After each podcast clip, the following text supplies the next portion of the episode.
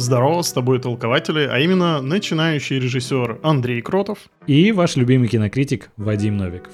Андрюх, кстати, пока не начали, хотел тебя спросить, как там у тебя дела с переездом?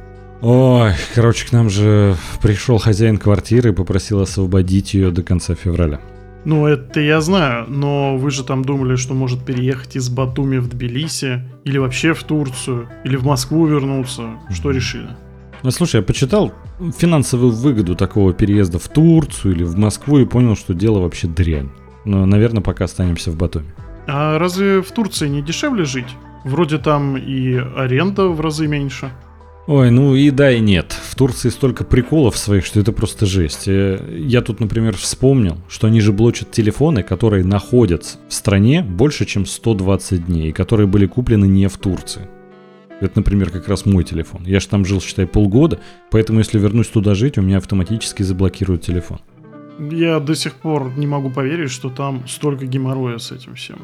Да это вообще только вершина айсберга. Еще же дополнительный прикол с тем, что я наконец-то поступил в канадский колледж. Сейчас подаюсь на студенческую визу, поэтому пока идет рассмотрение заявки моей, то, наверное, лучше находиться все это время в какой-то одной хотя бы стране. Ну и тут уж лучше, наверное, спокойно дождаться в Грузии. Очередной переезд это, конечно, жопа, но нам-то в целом уже не привыкать. Я тут вот даже почитал, мы за год э, 5 квартир уже сменили. Это вообще жесть. Ты же, считай, до 30 лет тупо в одной квартире в Капотне жил. А тут э, последние пару лет у тебя переезд за переездом. Ты вообще как это вывозишь? Ну, кстати, знаешь, на удивление для меня это перестало быть прям таким жестким стрессом. Я вообще ко многим вещам стал спокойнее относиться.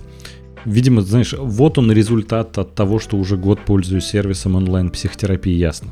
Уже год прошел.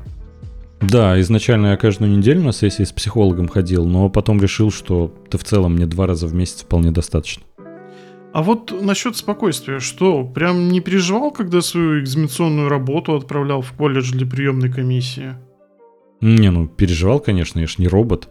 Но если бы меня не приняли в колледж, то результат последних четырех лет был бы просто выкинут на помойку. Это в принципе крайне важный момент. Но не было такого, что это как-то мешало мне жить. Снял, смонтировал, отправил и спокойно просто ждал ответа. Но это все напоминает нормальный такой стресс. Знаешь, мне, наверное, просто онлайн-психотерапия помогла больше принять себя и нормально оценивать свои силы. Вот, к примеру, сделал я этот ролик для поступления. Сделал максимум просто, на который был способен. Поэтому, когда отправил, то особо и не переживал. Если бы им не понравилась моя работа, то это просто означало, ну, что я не потянул бы и само обучение. И никаких сожалений, значит, просто надо прокачивать скиллы. Ну, понимаешь? Ну, тоже давай не утрировать. Сожалений была бы масса. Да вот в том-то и дело, что на самом деле нет. Я сделал то, на что способен. Ведь по большому счету я просто самоучка, который поставил себе очень амбициозную цель. Если профессионалы посмотрели бы мою работу и сказали, что, условно говоря, пока рано, то это больше хорошо, чем плохо. Значит, нужно больше снимать, монтировать, там, не знаю, думать над композицией кадра и так далее. Ну, есть все равно четкий план действий. Лично меня выводит из строя именно сама неизвестность, вот когда просто не знаешь, что делать дальше. Ой, ты про это мне можешь даже не говорить. Я еще со времен пандемии живу в парадигме, что вот уже сейчас закроется наша кофейня с цветочным магазином, и все. Хрен знает, что делать дальше одна сплошная неизвестность. Слушай, так попробуй тоже походить в ясно. Во-первых, это самый крупный сервис онлайн-психотерапии в России, который делается самими психологами. Ну а во-вторых, я лично могу его порекомендовать. Да, может и стоит попробовать. Да точно стоит, тем более, что по промокоду TOLK получишь скидку 20% на первую сессию. Главное, не забудь ввести его при регистрации. Ну, с моим графиком сложно время найти. Я сейчас работаю даже не 2-2, а 3-1. Тебе для этого, ну, на самом деле, нужно выделить всего час в неделю. Там в личном кабинете можно выбрать любое удобное время для сессии. Никто тебя не заставляет им, не знаешь, с 9 до 6 записываться. На это не только время нужно выделить, но и силы. А вдруг мне психолог не подойдет? Ну, на этот счет всегда можно его поменять, если чем-то не понравился. У меня, конечно, с самого начала все было нормой, мне психолог отлично подошел. Но я слышал, что некоторые меняли себе специалисты, никаких проблем с этим вообще не возникало. Думаю, ясно, в принципе, такой большой выбор, что каждый сможет себе найти именно своего психолога. Ладно, давай тогда так. Я попробую сходить, и к следующему нашему стриму поделюсь первыми впечатлениями. Давай, а потом сможем сравнить наш опыт, так сказать. А еще давай добавим на них ссылку в описании. М, это само собой. Ссылка будет в описании, как и промокод Толк. Отлично, договорились. Давай тогда начинать выпуск. Давай. А что, о чем сегодня мы будем говорить? Во-первых, о горячих новиночках, которые вот недавно появились в сети в хорошем качестве, но не только.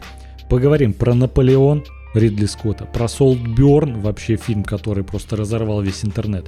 Естественно, про фильм с Николасом Кейджем прошлогодний э, «Герой наших снов».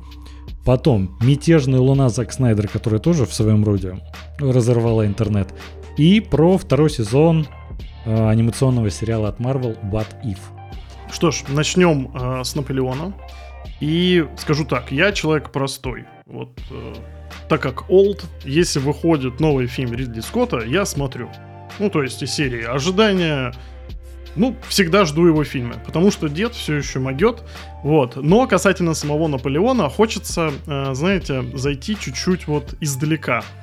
Я задумался над этим еще, э, когда Бэткомедиан выпустил свой вот этот эпохальный ролик про движение вверх, о том, что исторично, что не исторично. Э, И я до сих пор, честно, в этой дилемме не, не нашел для себя какого-то вот э, верного ответа. Как я к этому отношусь? Как бы... Мы, по-моему, это даже недавно обсуждали, то ли когда Опенгеймера обсуждали, то ли какой-то другой фильм, типа, насколько а, важно, чтобы это было исторически достоверно или нет.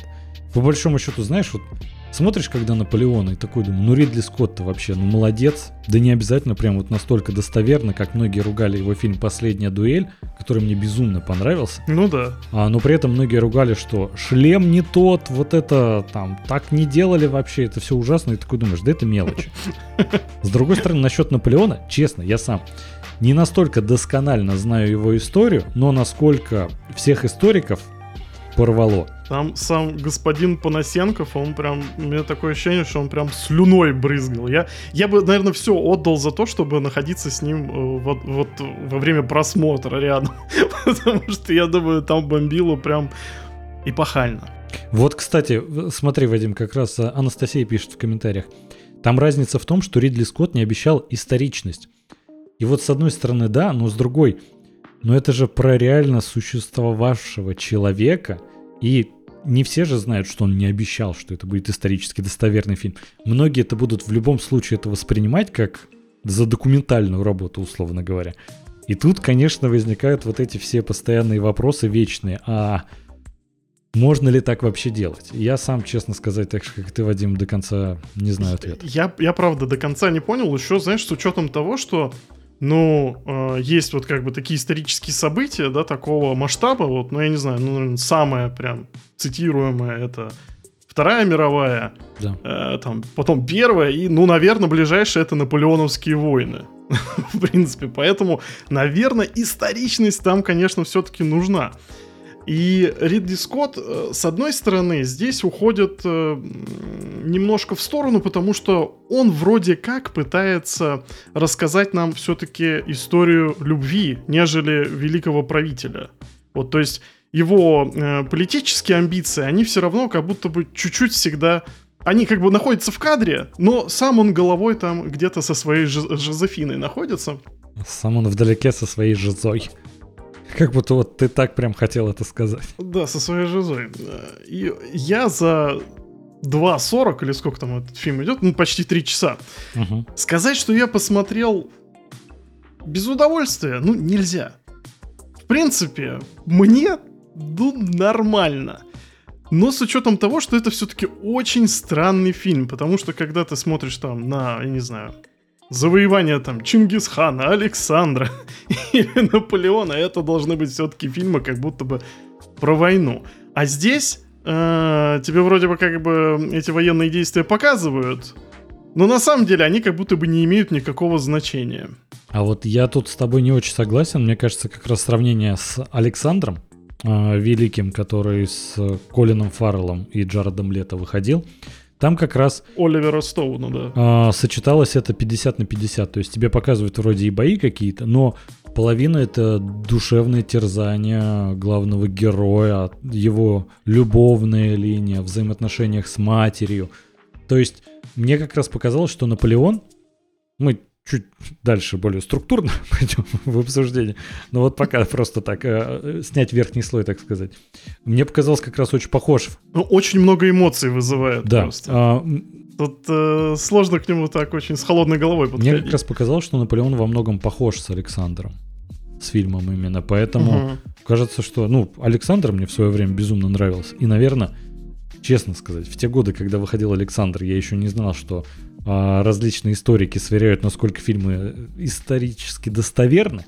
И я просто получил громадное удовольствие от просмотра.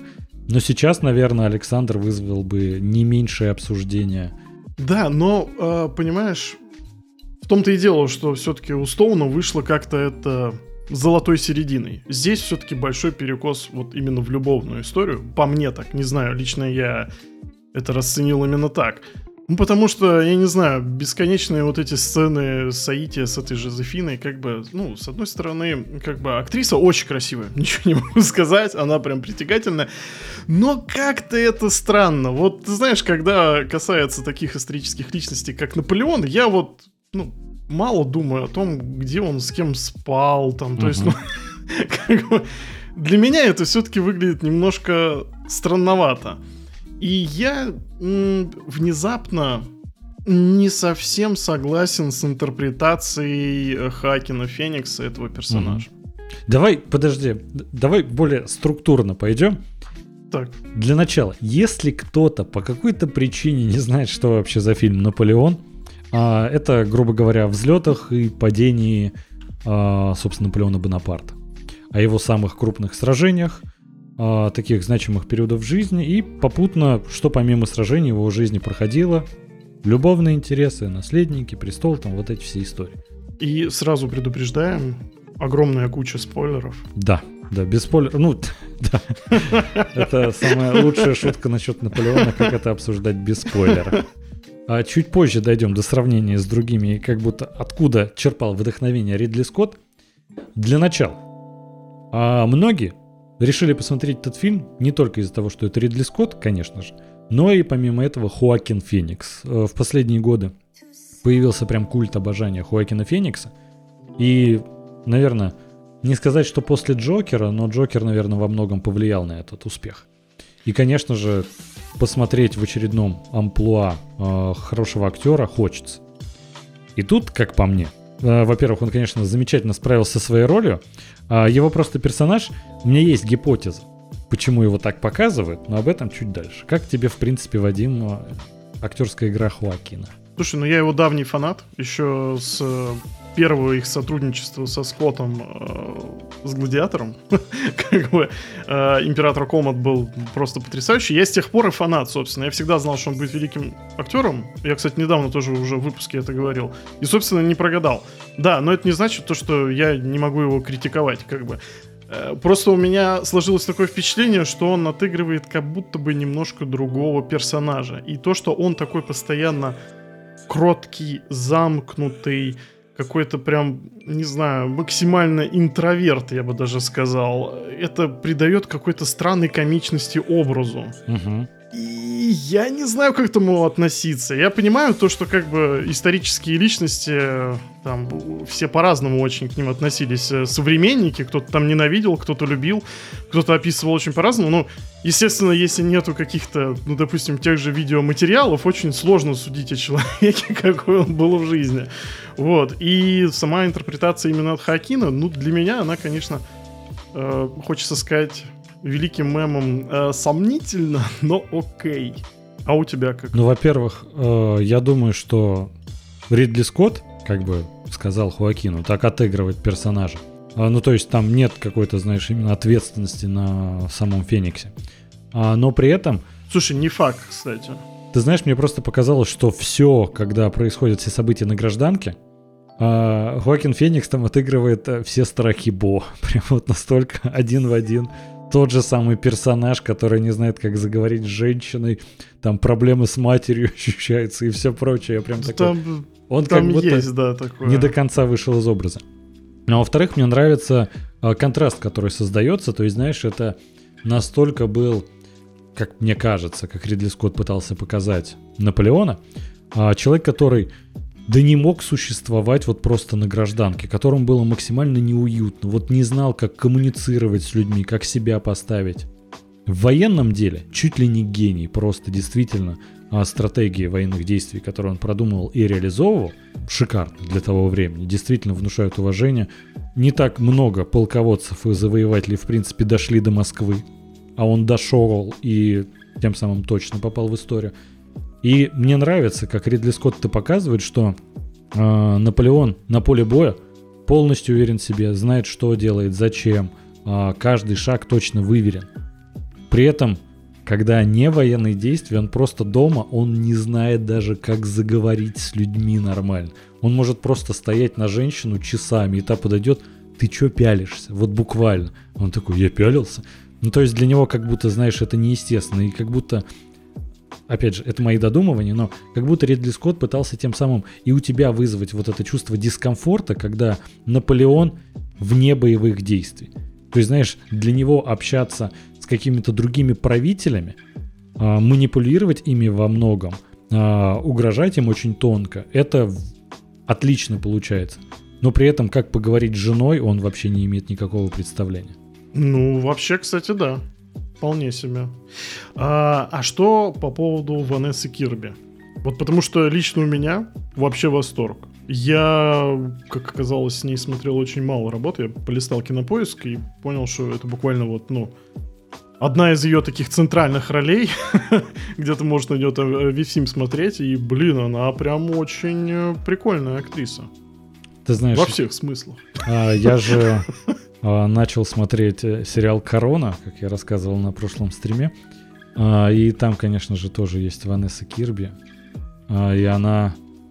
Ну, в «Короне» она потрясающая, и несколько актеров из «Короны», они перекочевали в Наполеона, и поэтому э, есть, конечно, подозрение, что Ридли Скотт тоже смотрел «Корону», ему очень понравилось, он такой, опаньки, а давайте тоже что-то такое сделаем. Ну, то есть, какой-то элемент вдохновения есть, и ты знаешь, в принципе, многие вот эти, э, как бы так сказать, придворные дела, такие королевские, э, очень пересекаются с сериалом «Корона». Вот. И Ванесса Кирби, что в сериале «Корона», потрясающе, что тут, ей очень идет как будто ей больше подходят другие эпохи, но не наша. К примеру, она же и в «Миссии невыполнимой» снималась, и в седьмой, и в шестой, по-моему. Угу. И там я смотрел такой, ну, она классная актриса, очень красивая, но как будто вот э, в других эпохах она расцветает прям э, с другой силой. Вот.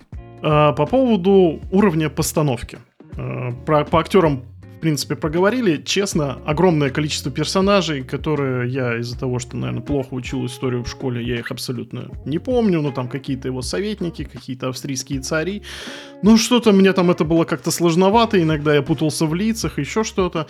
А, и я считаю, что это все-таки, конечно, промашка э, Скотта, потому что он слишком центрируется именно на вот истории любви, и, к сожалению, у тебя все сплывается прям в одну кашу по поводу других персонажей.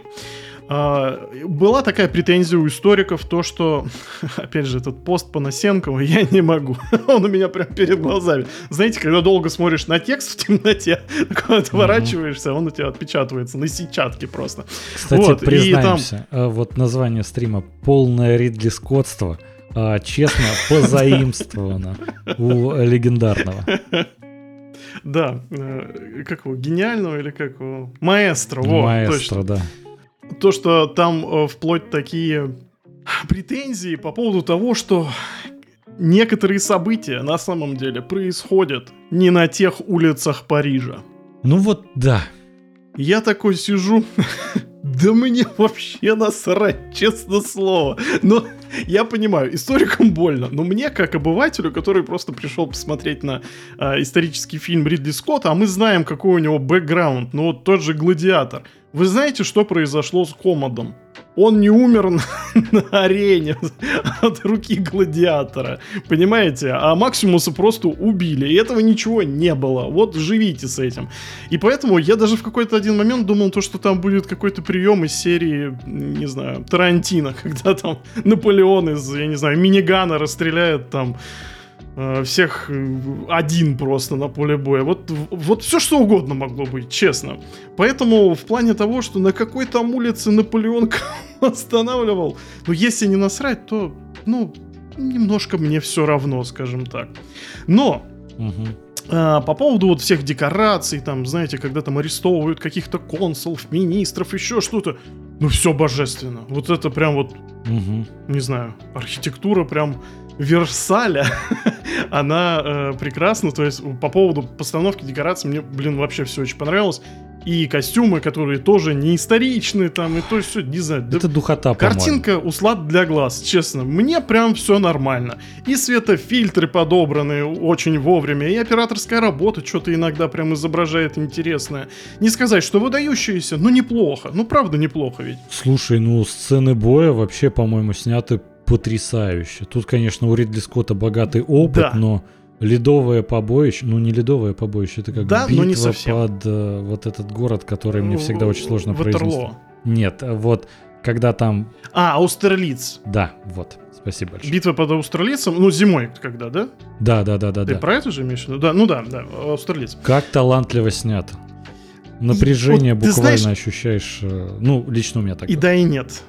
И да, и нет. Объясню почему. Потому что внезапно есть такое ощущение, что ну, крупным планом снято все прекрасно. Очень круто. Там эти ядра, пробивающие лед, там кровь, там эти трупы тонут, ну, э, все там лошади гибнут мне в некоторые моменты было реально жалко лошадей.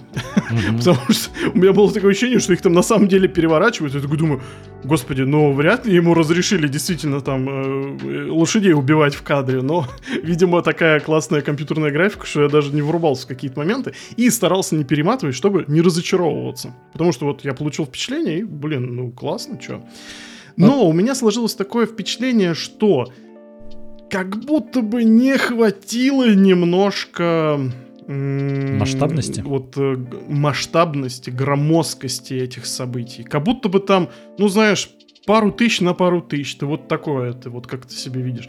Я не знаю, как будто хочется что-то увидеть квадрокоптера со стороны, э, э, с высоты полета орла, там, я не знаю, как эти армии там угу. друг друга перемалывают. Ну, что-то такое. Там показать, понимаю, что там еще больше крови, там, ну, что-то какая-то жуть, вот прям вот, чтобы было одновременно жутко, страшно и красиво от этой бойни. Ну, что-то такое, как бы. И вот этого я не получил, к сожалению. Хотя наполеоновские войны, я повторюсь, что как бы вот это одна из буквально мировых войн. Ты знаешь... Это предтечь я, в принципе, с тобой э, частично согласен, но просто не могу не вспомнить тебе, что у тебя, в принципе, знаешь, иногда бывает, что «а мне хотелось бы, чтобы бойня была побольше», например. Помнится, когда выходил э, «Капитан Америка. Противостояние», и там же гражданская да, война по комиксу, да. и там... Да там сотня на сотню должна быть, а не драка за гаражами ну, да. 5 на 5. Но в итоге сейчас-то вспоминаешь фильм и думаешь, блин, потрясающий, вообще все замечательно и прочее. Так, так вот. это, подожди, это на фоне того, во что Марвел превратился или что? Да.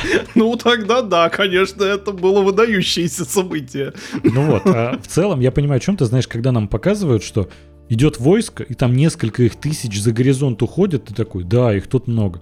Но когда показывают сражение, это в основном, ну, десятки больше людей, ну, в крайнем случае сотни. А показывают вот вдалеке, там вот эти тысячи, они есть, но они где-то вдалеке всегда. С другой стороны... Но, но не сказать, что это умело не скрывают. Скрывают это умело, да. все-таки. А, радует, что в комментариях людям понравилось мое сравнение с Капитаном Америкой. А, так вот, в целом я с тобой согласен, что какой-то масштабности, ну, не хватает. Но с другой стороны, я вот думаю, а как это можно снять? Я ж режиссер, пусть и начинающий, но все-таки. Как можно было бы снять тогда поинтересней? И ты знаешь, возможно, это э, была бы другая проблема вскрылась, которая вскрывается во многих фильмах, когда в сериалах, вот, э, например, «Ходячие», и, в принципе, многие сериалы таким грешат, когда, знаешь, а, персонажей часто убивают, и Игра Престолов тоже этим грешит. И тут бац, появляется какой-то no name, ты такой, это вообще кто? И в эту же секунду его убивают. Ну, то есть, как будто, если бы показывали, вот, знаешь, прям масштабы этих событий, ты такой, да я этих вообще не знаю, мне вообще насрать, что с ними происходит. То есть, когда часто сменяются э, кадры битвы, ты даже не понимаешь, это мы на одном и том же месте топчемся, или тебе показывают mm-hmm. вот э, разные локации, потому что там ведь протяженность таких боев была огромная. Поэтому в целом, честно, от меня лайк Ридли Скотту за э, эффектные батальные сцены. Мне они лично вот практически все понравились. А битва под Ватерло известнейшая. Вот она как будто как будто была не такой э, масштабной, а все остальные, вот опять же, вот это на озере, наверное, на озере это было, когда пушки стреляли. Для австралийцев? И... Да, и у меня всегда угу. очень сложно с произношением этого слова. Мы вчера, когда с Адель смотрели, я 10 раз произнес неправильно. Я такой, в подкасте завтра надо будет как-то выкручиваться. Так вот, там эффект. За меня скажет Вадим. Нормально. И ты знаешь, изначально вот, э, возвращаясь к вопросу, а вот что там с Хуакином Фениксом и с Наполеоном на гражданке, там, конечно, ну, лучшее описание это кринж. Неумело разговаривает, не может ни с кем коммуницировать, очень вспыльчивый, с другими там послами королей, с королями, там какими-то правителями, может разговаривать просто откровенно грубо. Его представляют варваром, которым по большому счету именно так его Ридли Скотт и представляет. Но при этом гениальный стратег. Я изначально не понимал, зачем так много кринжа у Наполеона в реальной жизни, а потом понял, что как раз э, показать, насколько вот человек может войти в историю как там завоеватель, э, полководец, все прочее, и при этом абсолютно не уметь э, в бытовую жизнь. Угу. Не, ну вполне. Наверное, если бы он это показал менее кринжово, это бы так не ощущалось. Слушай, ты знаешь, э, видимо, у него настолько это кринжово вышло, что классное, кстати, сравнение со всеми страхами Бо. В какой-то момент, да, действительно смахивает. Вот, прям поэтому, вообще. да, но э, диссонанс прям, наверное, чрезмерный. Как-то можно это было показать, наверное, мягче. Вот, и, к сожалению, в Ватерлоо, когда происходит вся эта битва, ну, кажется, что можно как-то было накрутить побольше драматизма какого-то, вот этого uh-huh. краха, еще что-то. А вот концовка, она как будто бы немножко смазанная. С одной стороны, прикольно, да, когда там камера отъезжает, э, и у него там треуголочка его, как прям его символ потихонечку съезжает вместе с ним, и он как бы умирает. Uh-huh. Ну, поэтично, художественно, мне нравится, но к этому как будто бы нету такой прям сильной слезовыжимающей подводки. А мне кажется, она тут и не нужна, если честно. То есть, знаешь, а, мы не должны плакать, потому что Наполеон умер. Мне кажется, не, ну, что понимаешь, знаешь, ты должен сочувствовать, э, когда вот такая глыба все-таки э, гибнет. Блин, а я вот... Причем ну... так довольно-таки бесславно все-таки. Я ну, не вот уверен. Что-то как-то... Я не знаю, понимаешь, вообще там весь фильм, на самом деле, а, так как это огромное, ну, историческое событие, да, mm-hmm. вот все, все его войны, есть все равно такое ощущение, что он немного дерганый. То есть он вот скачет галопом по Европам, как Наполеон. вот. И, к сожалению, э, есть такое ощущение, что он какой-то сильно сегментированный. И вот как бы опять такой начинается сегмент, ну вот и, собственно, все, и он умер. То есть как бы это прям какой-то очень серьезный забег, в котором очень много времени посвящается его любви. Вот, а к концу как-то очень разные на самом деле эмоции вызывает этот фильм. Но, честно скажу, э, я думаю, рейтинг ему занизили и его прям захейтили. Вот ты знаешь, когда многие писали, Ридли Скотту уже нельзя снимать, как по мне вообще можно, фильм вполне себе достойный. Да, да. То есть, по крайней мере, его интересно смотреть, о нем интересно говорить. Алекс спрашивает, какие оценки поставили? Ну, Андрей, наверное, никакую, а я, э, честно, просто досмотрел прям час назад где-то. Э, я бы поставил 7, но хочу сказать, что для Ридли Скотта это как будто бы маловато. Ой, вот это культ личности, который вот всегда над режиссером. Вот это... Слушай, деду 82 или сколько? У меня вот деду 82, он просто за газетами ходит, а этот старый хрен снимает кино эпическое. как бы. Ну, понятное дело, что он уже не, не в той форме, что был раньше. Ну, это и Клинт Вот, Иствуд ну. до сих пор снимает, а ему 93. Да, это понятно. Я просто к тому хочется рассказать про момент, который у меня вызвал э, неожиданное ощущение. Все, естественно, знают с детства еще вот эту историю, что э, скажи-ка, дядя, а недаром Москва, спаленная пожаром, французам отдана. И как будто, знаешь, ну мы все знаем то, что мы сами спалили Москву, когда туда пришел Наполеон, так не доставайся же ты никому. Я всегда, с детства для меня, знаешь, это было, ну, таким а, поводом пораскинуть мозгами, подумать вообще, а стоило оно того? Ну, то есть, в целом-то, сжечь столицу свою, чтобы не отдать никому, ну, то есть, как будто это чрезмерный идиотизм. А, и ты знаешь, посмотрел, опять же, я не так хорош в истории, как хотелось бы, но потрясающий ход. 86 Ридли Скотту, извини, перебью. Тут подсказывают просто. Да, а. Иствуду 93, да, я так и сказал. Ну Мгм. вот, не суть. И то, что Москву сожгли, у меня, честно, ну, ну вот какая-то гордость появилась. Потому что, знаешь, я не знаю, это воспитание или что, но я в какой-то момент подумал, я бы, наверное, поступил бы так же. Ну, то есть, так не доставайся же ты никому. Вот, ну, есть что-то вот в этом, знаешь, как будто... Как будто в генетический код наш это вшили. И при этом, на самом деле, так- тем самым он ведь Наполеона, грубо говоря, уничтожил. Слушай, ну есть еще такая трактовка, что на самом деле это не власти приказали, это во время того, как мародерили, нечаянно подожгли несколько домов. Ну то есть историю пишут победители, как бы.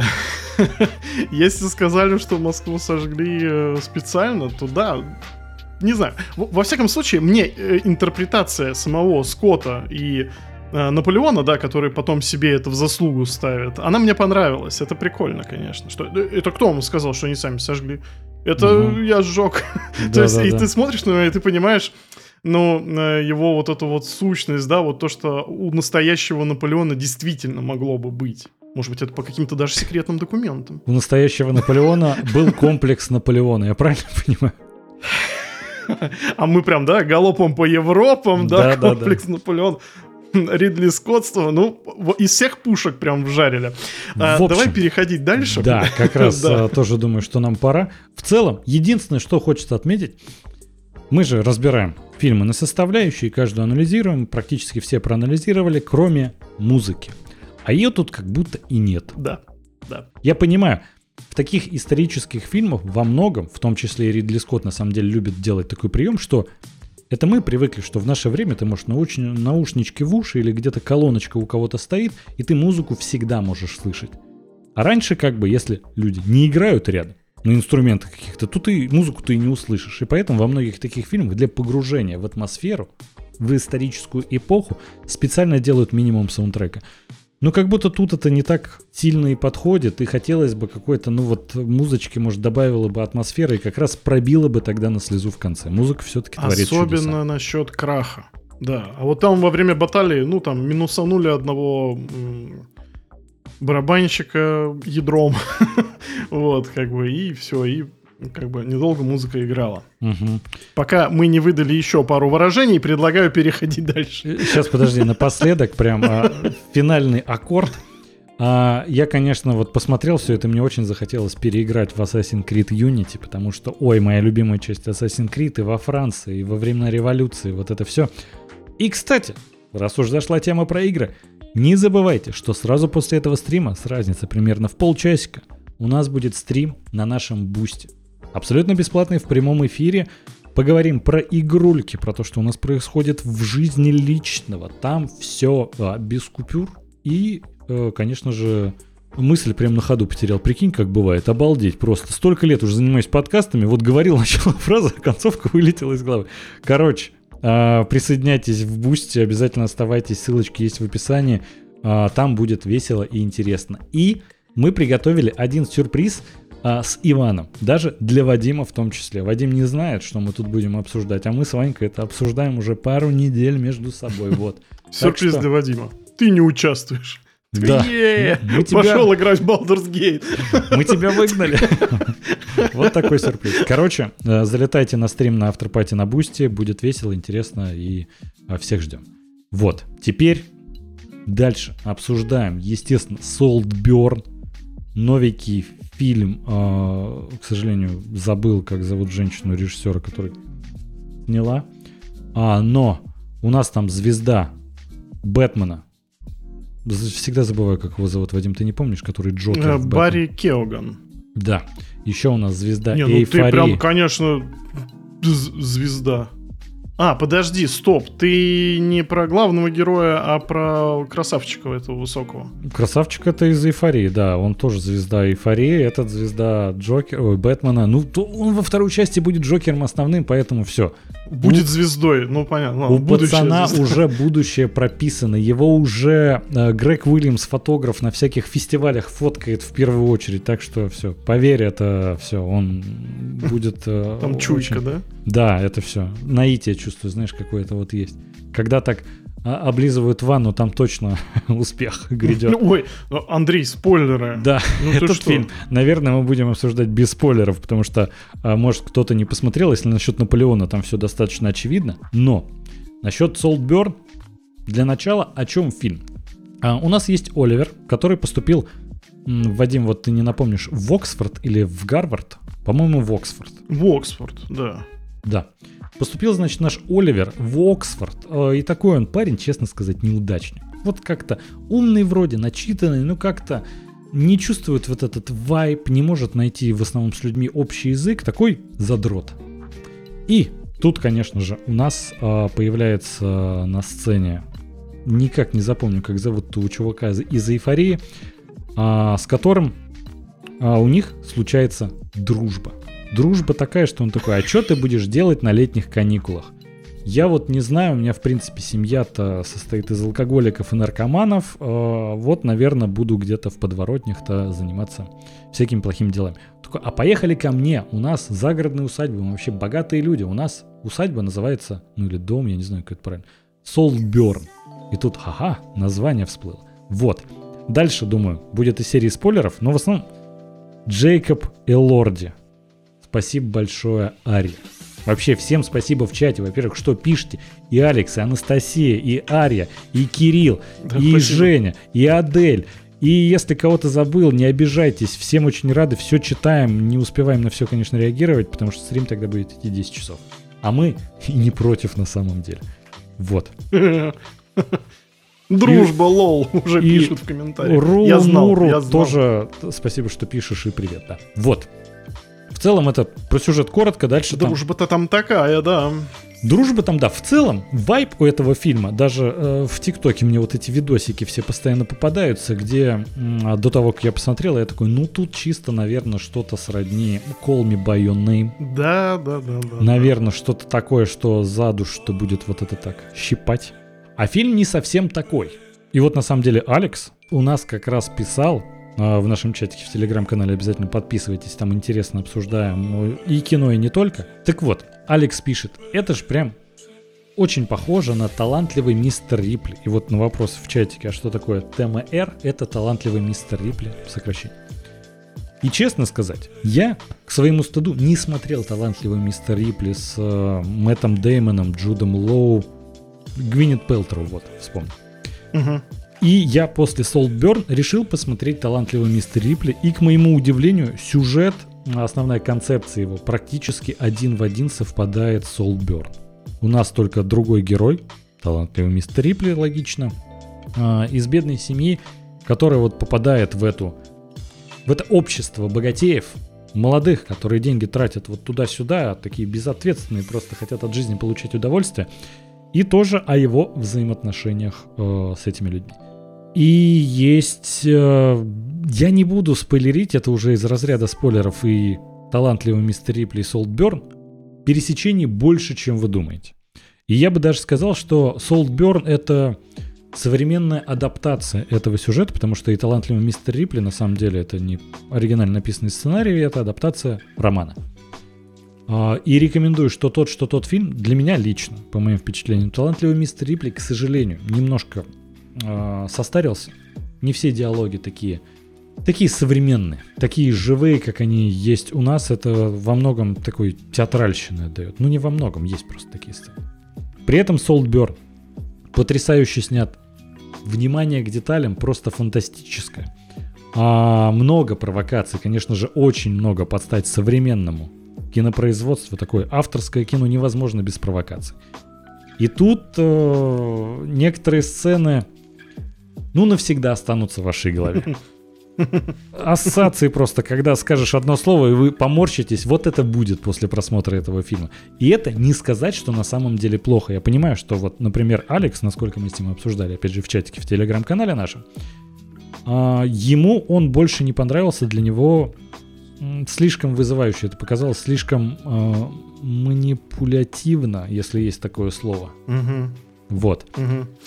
Но э, в некотором, э, в некотором роде то он прав, конечно. Ну, тут вопрос э, восприятия, на самом деле. Готов ты к этому или нет? Потому что я себя очень много лет мучаю всяким прям страшным артхаусом и там скандинавским и там э, странным центральноевропейским, начиная от Венгрии до всякого такого. И я много всякого ужаса насмотрелся.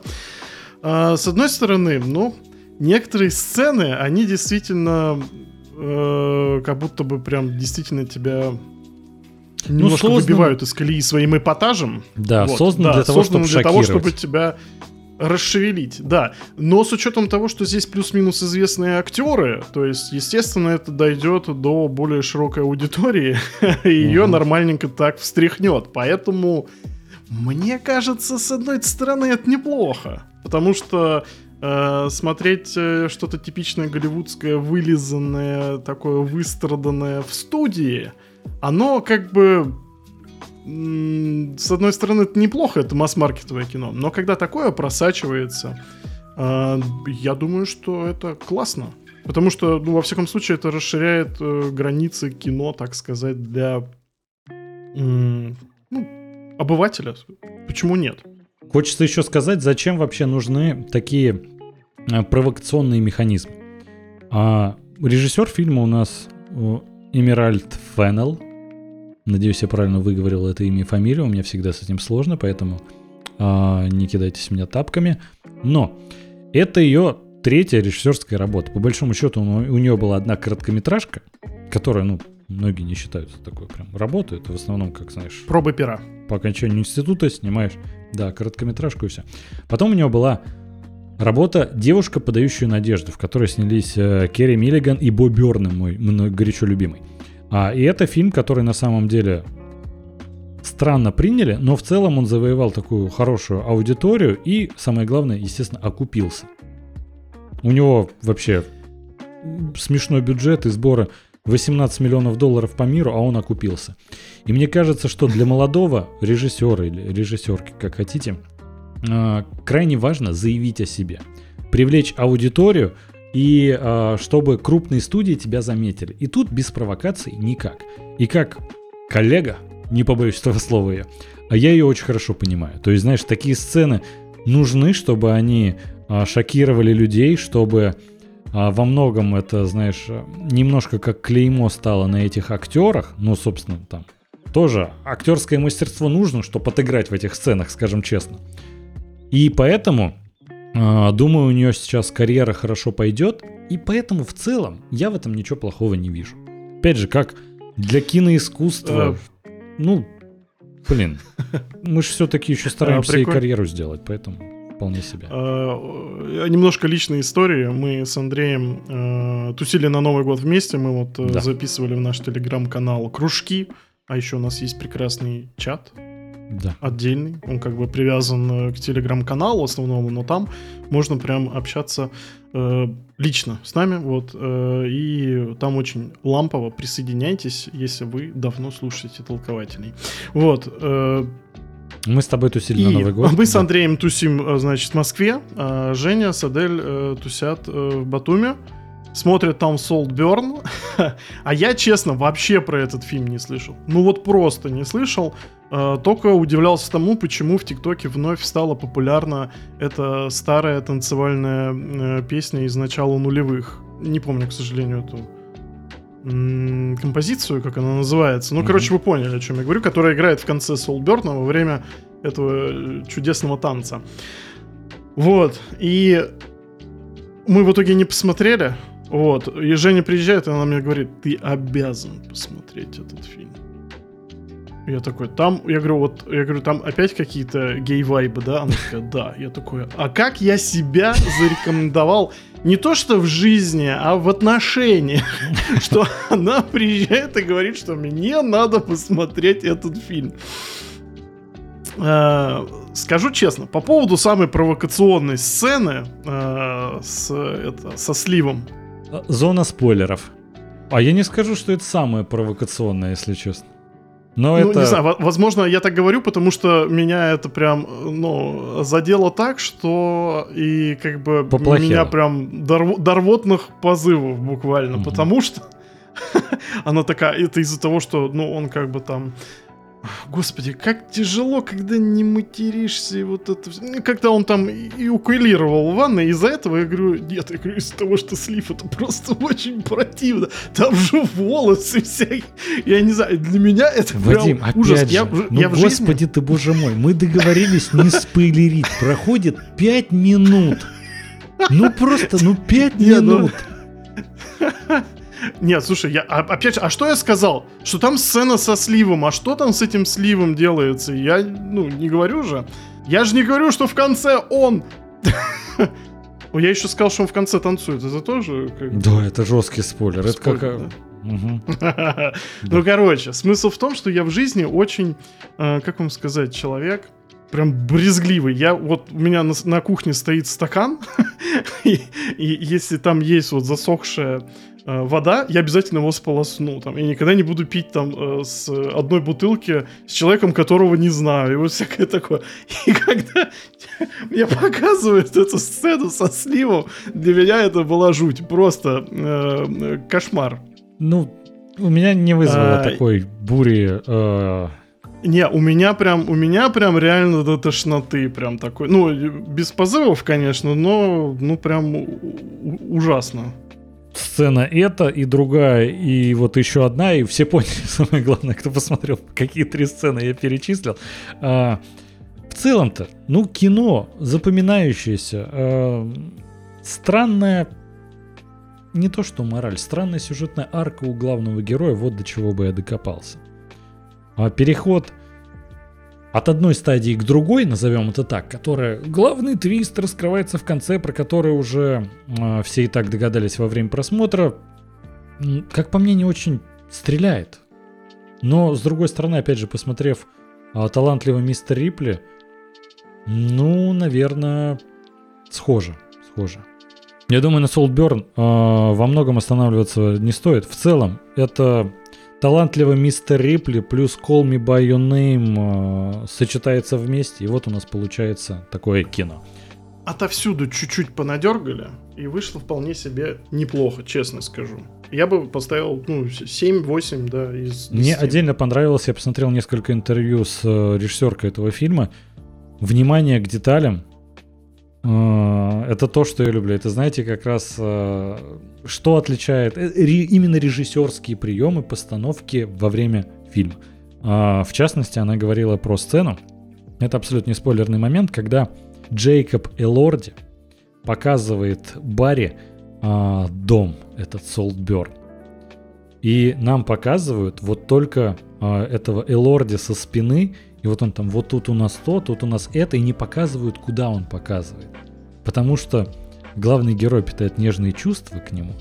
И типа а, режиссер говорит, когда вы в кого-то влюблены, и вот вам тоже проводят, например, какую-то экскурсию, да вам вообще наплевать, что показывает этот человек, вы смотрите только на него. И вот таких деталей в фильме на самом деле много, и из-за этого за режиссуру фильма вообще огромный поклон. Мне кажется, она на достаточно высоком уровне. Хотя, опять же, второй фильм, по большому счету, полнометражный. А такое классное качество. Так вот, предлагаю. А, и Двигаемся единственный дальше. минус, единственный минус, который вот чем а, фильм отстает от Call Me By Your Name, например, у Call Me By Your Name есть потрясающий саундтрек, запоминающийся, который тебя сразу погружает в эту атмосферу. Абсолютно оригинальный. Не песня, которая добавлена в фильм, а саундтрек, который специально написали для этого фильма. И вот, к сожалению, в Saltburn такого, по большому счету, нет. Есть только песня в финале, которая завирусилась в социальных сетях. Ну, она такая, знаешь, меметичная, я бы сказал. Есть такое слово? Миметичная. Видишь, теперь есть, ты же его произнес. Ну, вы поняли. Вот, поэтому предлагаю двигаться дальше. Герой наших снов. Начинай. Хочется начать издалека. О моей нежной, всепоглощающей любви к Николасу Кейджу. Потому что я люблю его с детства, со времен там скалы, э, покидая Лас-Вегас, падшего, э, как его, Город ангелов. Город ангелов, да, город ангелов. Вообще, не знаю, а- Без актер моего лица. детства, обожаю его. Гнадий 60 секунд. Без лица, да, действительно. Воздушная тюрьма. Ну, Короче, давайте не будем превращаться в кинопоиск. Вот. э, Для меня была прям личная трагедия, когда все у него в жизни не заладилось. И со времен Мэнди, где-то лет пять назад, Николас Кейдж, знаете, заходит как типичный молодняк через какой-то арт-хаус. А, Взрыв вот этой Мэнди где-то 18-19 это год был. И он как будто бы возвращается в игру, и сейчас его все чаще начинают приглашать уже в плюс-минус более приличные Мгм. фильмы. А, и э, его талант снова на коне. Спасибо, Господи. Я потому что всегда в него верил, а, и наконец-то он смог вылезти Да. несмотря на все эти финансовые проблемы. О чем фильм «Герой наших снов»? По сути, это тоже довольно-таки ближе к артхаусу, но такому вылизанному от студии А24. Вот я бы сказал так. Прям такой около фестивальный, но все же массовый фильм. Ну, он, кстати, фестивальный. Он же на фестивалях-то и прославился, по большому счету. И хочется сразу сказать, вот в комментариях вижу, Ария пишет, например, еще не успела посмотреть, сейчас буду слушать вас. А, постараемся без спойлеров, конечно же. Но если опять Вадим начнет что-то говорить, то извините. Прошу Ну, прощения. спойлерить как-то.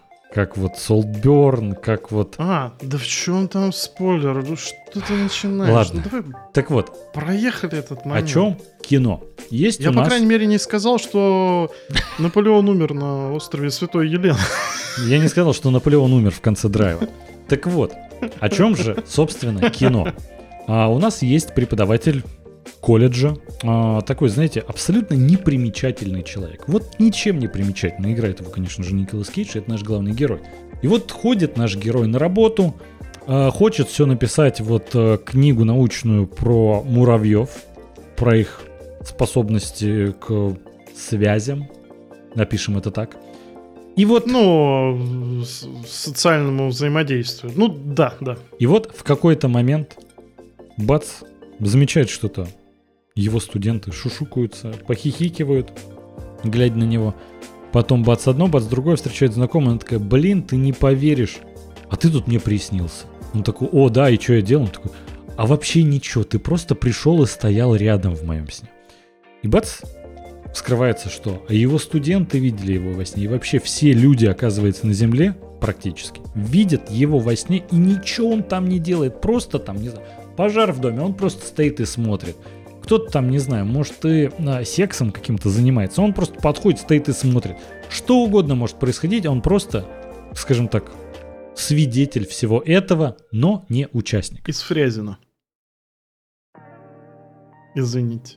Это для очень старых людей, да? Да, достаточно. Я не уверен, что этот человек еще жив, поэтому мем так себе. Так вот. И задумывается наш главный... Пишите в комментариях, если знаете, кто такой свидетель из Фрязина. Ой, кстати, шутка на про, про Наполеона, раз мы тут начали кринжовать. У всех была вот эта загадка в детстве, где пасется слон, на поле он. Вот. Ставьте лайки, у кого было такое же в детстве. Так вот, продолжим про герой наших снов. Слушай, а мы четвертый десяток сразу перепрыгиваем и на пятый, да? Или шестой даже. Ой. Так вот, и наш главный герой начинает задумываться, что это все видят его как просто участника каких-то ну, событий, ну, свидетеля каких-то событий, но никак не участника. И на него обрушивается, естественно, безумная популярность, потому что, да вы можете себе представить, все видят одного и того же человека во сне. Он становится просто, ну, суперзвездой. Если, не знаю, с бабушкой говорите, и такой, вот Том, с Томом Крузом вышел новый фильм, она такая, а кто такой Том Круз? А тут бац, ложится спать и видит Николаса Кейджа. Тут все его знают. Невозможно, чтобы его кто-то не знал. Естественно, рекламные контракты, все прочее, сразу на него сыпется. Но случается непредвиденно. Он не контролирует, как он себя проявляет во снах, а может проявлять себя по-разному. Дальше зона спойлеров, дальше мы останавливаемся. В целом, мне кажется, что сюжет более чем интересный, по крайней мере, вот это синопсис, который я писал, да. Поэтому посмотрите, если не видели. Отличное кино, во-первых. Многие, вот то, что он начал выходить на фестивалях, многие кинокритики, например, Егор Москвитин, а, такой, господи, да, один из любимых фильмов сразу стал, и честно, ну, этот фильм западает душу во многом, потому что он играет на таких, возможно, лично для меня сейчас чувствах, которые вам не откликаются. Возможно, я близок уже к кризису среднего возраста, не совсем понятно. Но глянуть точно стоит. Начнем тогда По к деталям. Николаса Да, Кейдж. к актерам. Потрясающий. Потрясающий. Готов его прям расцеловать в обе щеки. Потому что... а, ну... Вы знаете, э, главный персонаж, он довольно-таки... Знаете, он... Он не жалкий, он максимально простой мужик. Да. Вот он обыватель, он не герой. Не герой вообще никаких историй, никаких снов. А, он-то в самом начале-то и ничего не делает во сне, потому что он, ну, по сути, довольно-таки аморфный в жизни. Ты действительно от него ничего не ждешь. И он попадает в экстраординарную ситуацию, в которой все о нем знают. И он абсолютно не понимает, как себя вести. Мгм. И Николас Кейдж как бы герой боевиков 90-х годов, да, как бы ты не ожидаешь от него э, чего-то такого обыденного, скажем так. Ты э, видел разные его сумасше- сумасшедшие выступления, да, где он там истерит, там, ну, не на съемочной площадке, в кадре, да, то есть это либо какие-то прям отбитые роли, либо э, роли из каких-то боевиков. В основном, ну, как бы в общественном сознании это так. А тут он играет абсолютно простого мужика, такого, знаете, честно, немножко даже задроченного жизнью. И когда он попадает в какие-то экстраординарные ситуации, это одновременно и смешно, и грустно. Это прям потрясающая трагикомичная роль э, э, Николаса Кейджа. Я бы сказал, что одна из лучших. Не лучшая, но одна из лучших. Да. И конкретно к нему просто никаких претензий. А, как тебе, Николас? Слушай, опять же, мы когда с тобой начали смотреть, во-первых, ребят, э, небольшой вам, э, не то что оф топ но в целом, как прошли мои дни в Москве? Мы с Вадимом такие, ой, наверное, кино будем смотреть, понятное дело, что мне нужно было монтировать всю, а, практически весь мой такой отпуск в Москве, назовем это так, а, вот эту вступительную работу для, ну, работу для поступления в колледж. Но в свободное от монтажа время Вадим такой, а давай посмотрим, а, что если второй сезон. Потом заставил посмотреть меня «Мятежную луну» чуть ли не в последний день, когда я был в Москве. Я такой, Вадим, не может быть такого, что мы не посмотрим ничего хорошего, вот когда мы наконец-то вдвоем собрались. Я буквально такой, давай посмотрим «Герой наших снов». Это с Николасом Кейджем.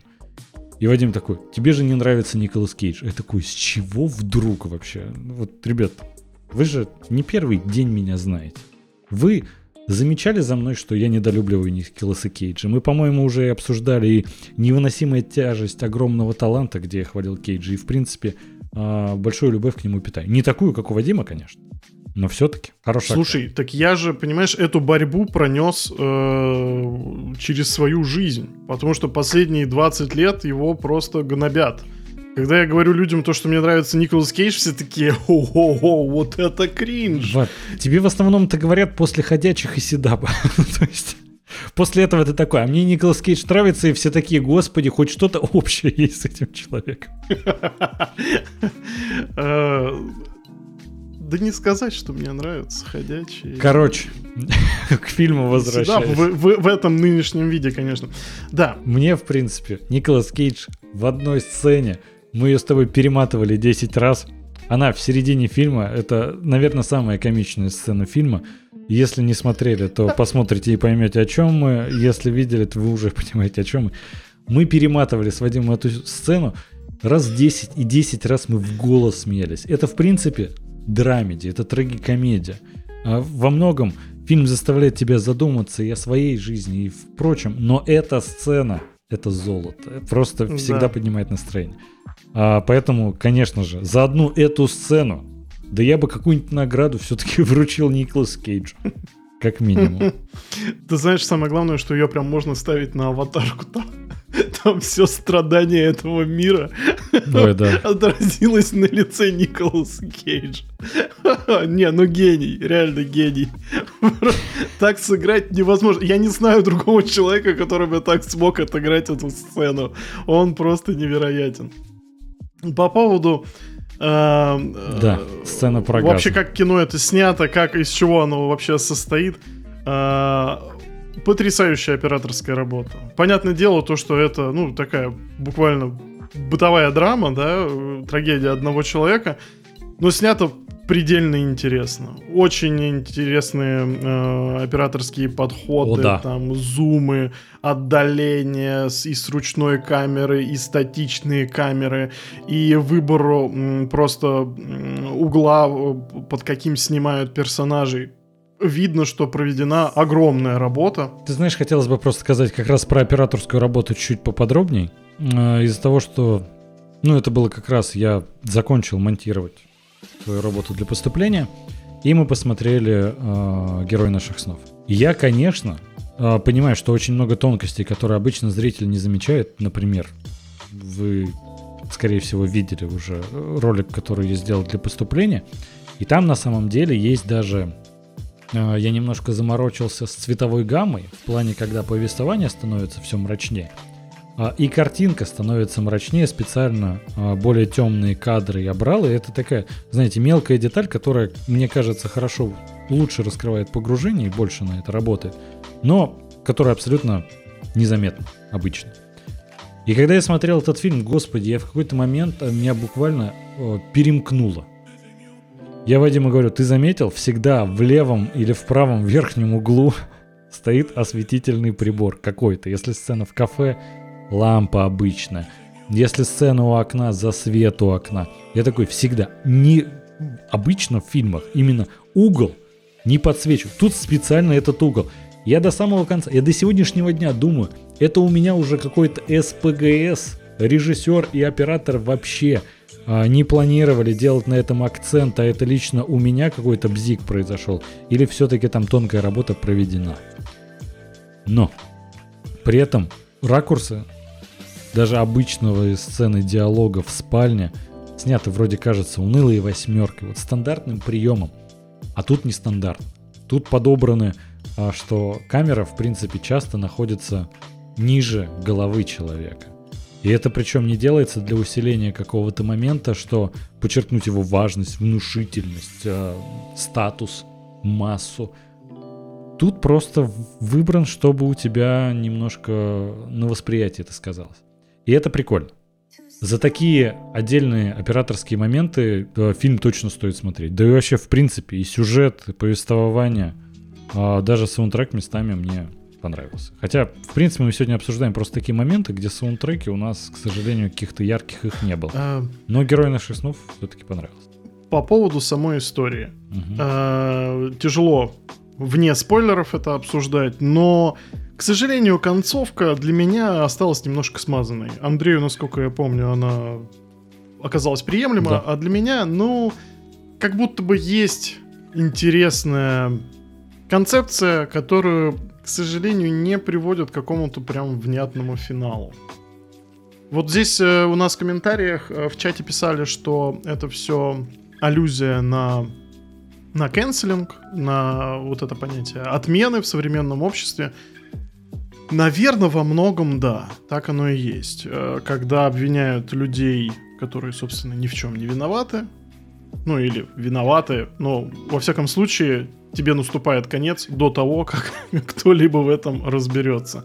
И так как наш герой проникает в сны и Без спойлеров, да. Всякое там во сне возможно, то он тоже может от этого испытывать проблемы. Да, во многом я согласен, на- наверное, аллюзия в этом есть. Но я не думаю то, что она задумывалась прямо изначально. Я думаю то, что это уже домыслы, которые приходят к нам, потому что мы живем в такое странное время с такими нормами. Слушай, на самом деле, э, думаю, что там могли вполне закладывать себе аллюзию на культуру отмены, но в целом это же просто обычная интерпретация э, кризис среднего возраста человека. Да, да, э, это точно. Когда он себя не принимает, его могут не принимать, его баламутят по-всякому, чтобы без спойлеров опять же обсудить. Но концовка мне понравилась. Опять же, вот Анастасия пишет. Вырулили к хэппи-энду. А в какой-то степени да. Я думаю, это хэппи-энд, и лично мне он зашел. Опять же, Вадим, тебе и у Наполеона концовка не понравилась, у героя наших снов, И что? у Солберна хотя бы понравилось. И что? Это потому, что там голые мужики танцуют в конце. Что ты мне сделаешь? Я с другого города. Тут, я думаю, в России тебе много чего могут сделать, если тебе нравятся голые танцующие мужики. Но Я про это не говорил. Осуждаю. Так вот, думаю, а, будем двигаться дальше. Если что, за финалем Герой наших снов топово, обязательно посмотрите. Вот. Следующий по списку, но не по значению, у нас... а, Да не, это прям... И по значению, Да, по всему. давай да. не это. как- Мятежная луна, настрадавшаяся мятежная луна Зак Снайдера, настрадавшаяся не только луна, но и все зрители, которые смотрели. Не видел ни одного положительного отзыва. Немножко истории. Давай. Андрей такой, ты видел трейлер «Мятежной луны»? Я такой, и да, и нет. Он такой, это как? Я такой, я не досмотрел. Я не смог. И при этом этот человек, когда я приехал в Москву, он такой, Андрюх, мы должны посмотреть «Мятежную луну». Я не хотел ее смотреть, мне трейлер не понравился. Мы даже, по-моему, в подкасте Мы обсуждали. обязаны трейлер. были. Обязаны посмотреть. Я в Обязаны. какой-то момент такой, блин, а давай Лигу Справедливости пересмотрим Зак Снайдера. Или Человек из Стали. И Вадим такой, да, надо бы. И мы пересмотрели не Хранителей, не 300 спартанцев. Мы посмотрели Мятежную Луну. Господи, да за что? Это что за дружба-то такая? Я такой, мы обязаны, понимаешь? Это... Это было важно для нас, понимаешь? Да, я понимаю. Во всяком случае, для меня, понимаешь, разделить эту, эту боль, скажем так. Так вот, о чем фильм? Честно сказать, это самый сложный вопрос, который можно задать насчет мятежной луны. Однозначного ответа нет, потому что мы чуть позже дойдем до теории, которая у меня появилась, и не вообще не у меня, а у Саши Рыбакова с канала End который более известен как West. А, но об этом попозже. Сюжет Луны. А, есть, короче, у нас империя, ой, в смысле, э, третий ой, в смысле, просто плохие ребята, которые, значит, кошмарят на какой-то планете э, фермеров. И им дают эти фермеры отпор. Потому что там есть супер женщина. Я не знаю, как по-другому это описать. Которая может София Бутелла. да, которая может перебить всех э, имперцев, в смысле фашистов, в смысле просто плохих ребят. Она там с темным прошлым, все дела, там нам это рассказывают. Попозже чуть-чуть. Она такая, мне нужны просто в команду 5 человек, и мы сможем всю империю-то нагнуть. В целом, немножко предыстории про создание, да, самого фильма, что э, изначально Зак Снайдер был утвержден на фильм по Звездным войнам, который происходит задолго до событий про Скайуокера, всей вот этой саги. И чувствуется, что когда ему сказали, нет, ты не будешь писать, э, ну, ты не будешь снимать фильм по Звездным войнам, он такой, а что сценарию-то пропадать? И быстренько, крайне быстро его перекроил под свою вселенную. Настолько быстро, что у него есть световые мечи, чуть ли не сила, фантастические твари, другие планеты, империя, дроиды. То есть это прям Отряд самоубийц. все, кроме названия от Звездных войн. Вот вообще все осталось. И это, это в целом, как факт, не так плохо. Но ты начинаешь смотреть, и вот почему сложно описать сюжет? Потому что ты до конца его не понимаешь. Это настолько невнятное, рваное повествование, где просто какие-то события происходят, непонятно почему и зачем, зачем делают это какие-то герои, кто эти персонажи, почему их там то убивают, то не убивают, они пропадают, не пропадают. И самое главное, как будто это все не имеет никакого смысла. Вот собирает он огромный team-up, и этот team-up нигде не участвует. Участвует только София Бутелла. К чему все это было, вообще непонятно. И вот весь фильм ты задаешься вопросом, а вот вы сейчас это делаете, а зачем? И ответа нет. Э, в целом у меня сейчас начало немножко подгорать, поэтому, Вадим, перехвати эстафету и расскажи о своих впечатлениях. Впечатления такие. Ну, вкратце я поставил этому фильму 2 из 10. потому что, ну, э, ну, это несмотрибельно.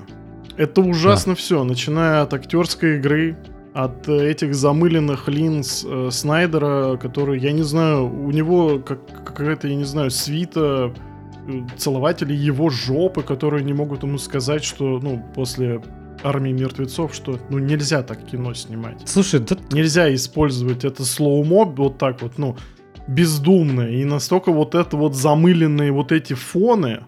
Я понимаю, что у него там, ну, как оказалось, наверное, не так уж и много денег. Ну да. Но... Бюджет у фильма не такой большой, как Некоторые... Казалось некоторые моменты просто, понимаешь, э, когда там пролет, я даже не помню, какая-то там раса живет непонятная, то ли какие-то слизни, не знаю, что-то такое. Да, я понял. Там Жабы пролет над городом, а он выглядит так вот, у меня были заставки на компьютере вот где-то в начало нулевых вот такого качества. Скринсейвер называлось в те годы. Скринсейвер, да. Ты прям знаешь, как Мэтт Деймон сейчас в «Спасти рядового Райна». Сморщился. Да, я еще сегодня посидел, но об этом расскажу на авторпате.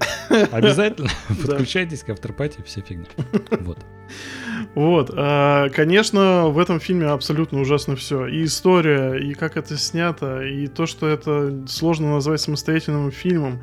И вот это поворот в конце, и огромное количество такого бездумного заимствования. Самое главное, понимаете, опять же, вдохновляться можно, но плагиатить и так жирно нельзя. И когда у тебя главные злодеи натурально превращаются в нацистов, у них форма нацистская, ну, буквально. Это уже, ты знаешь, это переходит все границы просто. Просто ты знаешь, это все ведь берется из Звездных войн. Вот все вот это аллюзии на э, нацистов, Третий рейх и все прочее. Тут, извини, на секунду отвлекусь на комментарий. Ари пишет. Последний настолько дерьмовый фильм, который я смотрела, был «Создатель». И Анастасия пишет, что «Создатель» лучше, честное слово. Честно сказать, мне «Создатель» тоже не зашел, но он гораздо лучше.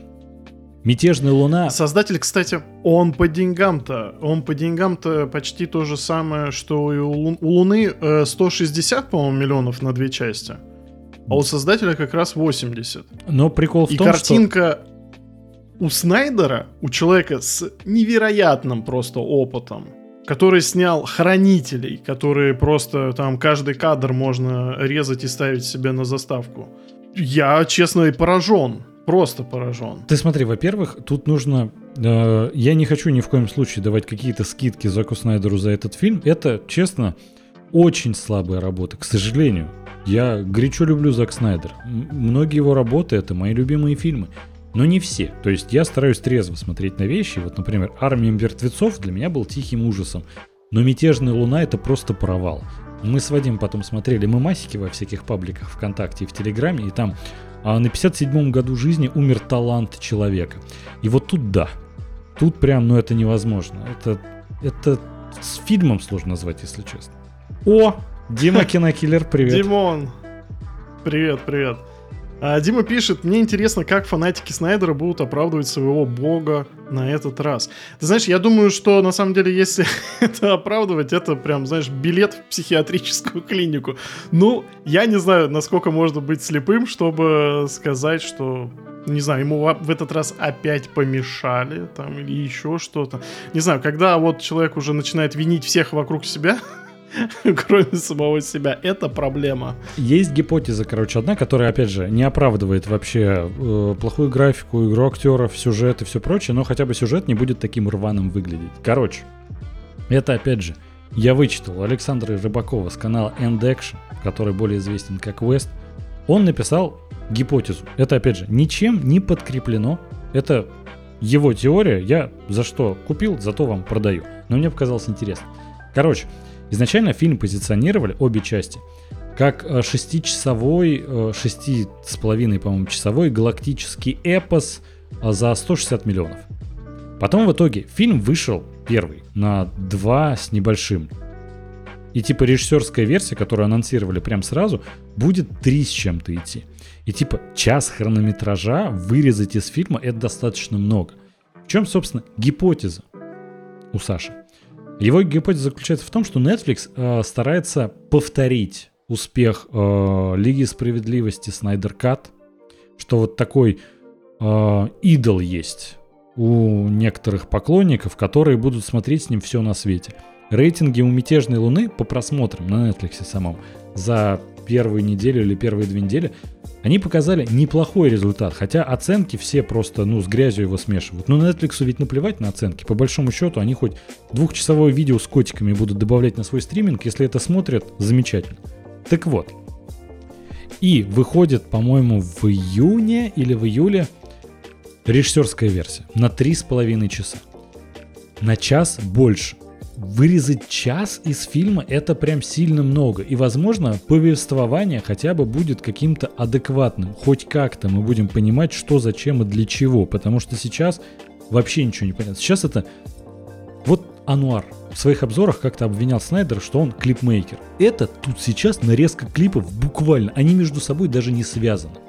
Иногда персонажи Слушай, да это даже... не переходят в следующую сцену понимаешь, а, обвинение в том, что это он клипмейкер, когда еще эти клипы смотрятся, ну, прекрасными, как это всегда было у Снайдера, как да. ему там тянут руки к Супермену, как к Иисусу. Да, там, некоторые не моменты очень а, красивые. Пару интересных э, э, битв в этом в запрещенном приеме, да, то есть когда действительно есть какая-то вот короткометражка внутри самой работы, которую можно смотреть. Но тут даже этого нет, потому что это все, ну, буквально от начала до конца ну, дерьмище. У меня просто нет других слов. Но это невозможно смотреть. Даже в компании, будучи мы с тобой вместе смотрели в одном помещении, это даже не смешно в компании смотреть. Не получится это, как э, наш подписчик, э, любимый Антон, говорит, а вы пробовали смотреть как комедию? Да, да, да пробовали. Тут это не помогает. Вот вопрос, да, логичный, который у всех возникает, и вот у Димы Кинокиллера сейчас возник. А на кой фиг мне то же самое смотреть, только на час больше? От плагиата фильм не избавится.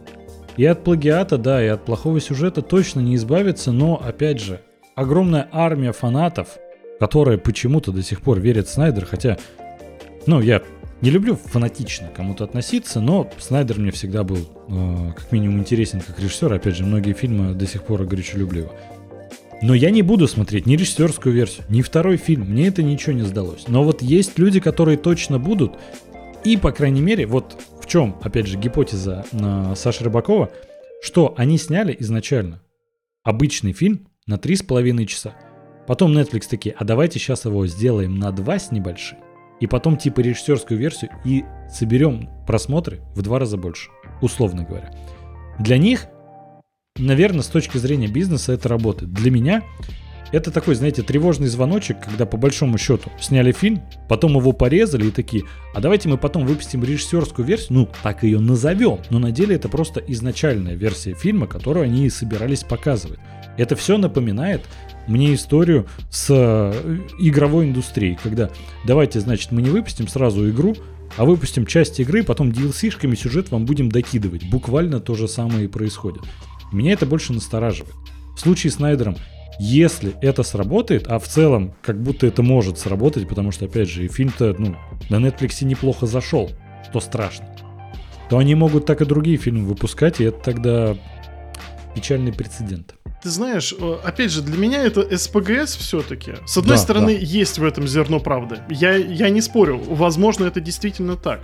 Но, понимаешь, это же все равно надо рассматривать не в парадигме того, что они на Ютубе находятся и выпустили ролик, а потом такой, а давайте мы еще один выпустим ролик, и он там много просмотров соберет. По сути, как бы, а, вот эта вся статистика Netflix, то, что вот там миллиард часов люди потратили, посмотрели вот это, вот это, у нас новый этот. Это, знаешь, высасывание из пальца статистики, на которую, ну, по сути, всем насрать. Инвесторам не насрать. Это вся статистика для Инвесторам не насрать, когда приходят новые подписки или удерживаются, э, по крайней мере, люди, которые уже были на платформе. Такими фильмами людей на платформу хорошо, возможно, они их и призвали, но я не думаю, что они будут оставаться до июля месяца, чтобы посмотреть это. Ну, во второй раз. Понимаешь, э, качество предлагаемого товара, то, что я отдал деньги за то, чтобы посмотреть это, чтобы вы мне это продали во второй раз, я думаю, что конкретно, конкретно со Снайдером все оплевались настолько, что эта схема точно не сработает. Ты мне приводил пример, то что, а вот представь, что, допустим, у Скорсезе выйдет «Цветочная луна» там не на 3,5 часа, mm а на полтора.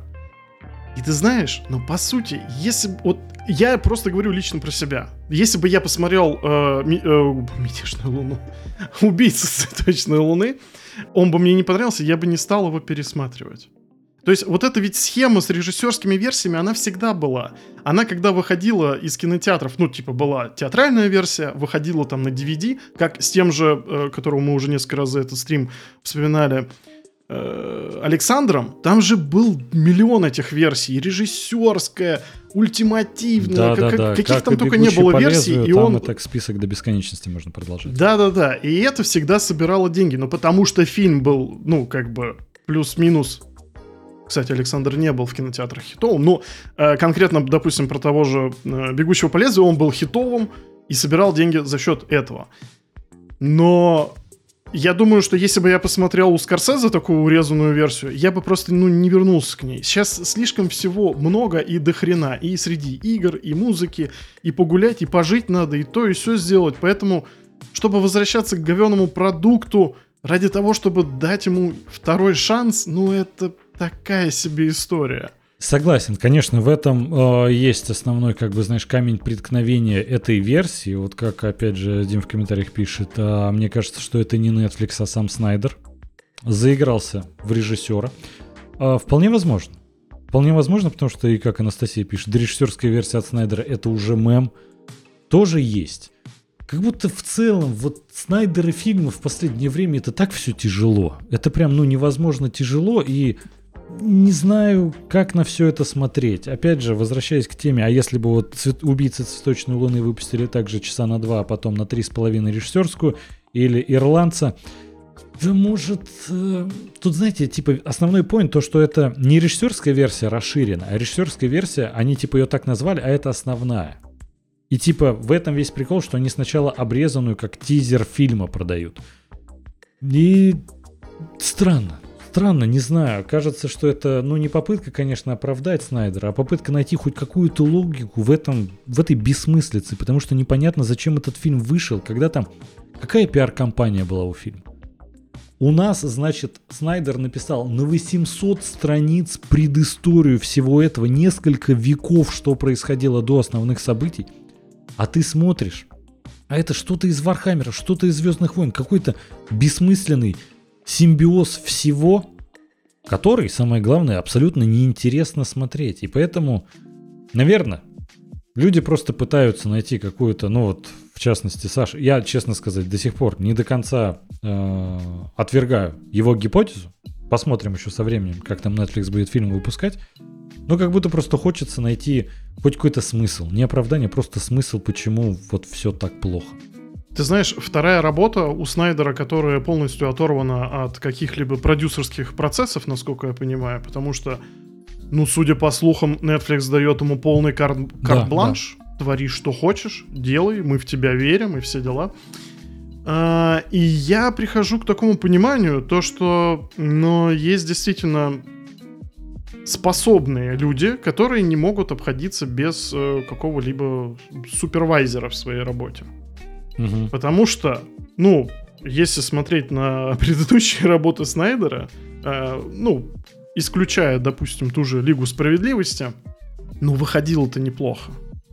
У него Да, есть и потрясающая работа, хорошо. потому что я прям нежной любовью отношусь к тем же хранителям, но это все-таки тоже были в том числе и продюсерские продукты. И такое ощущение, что, ну, Снайдер, когда он один, он полностью отрывается от реальности. Вот знаешь, есть еще такое, И что... то, что... за- Не, просто понимаешь, сейчас, я просто хотел продолжить это тем, что, ну, очень часто ругают продюсеров. Да, очень да, часто да. ругают студии. То, что вот типа падлы какие, не дают творцам творить.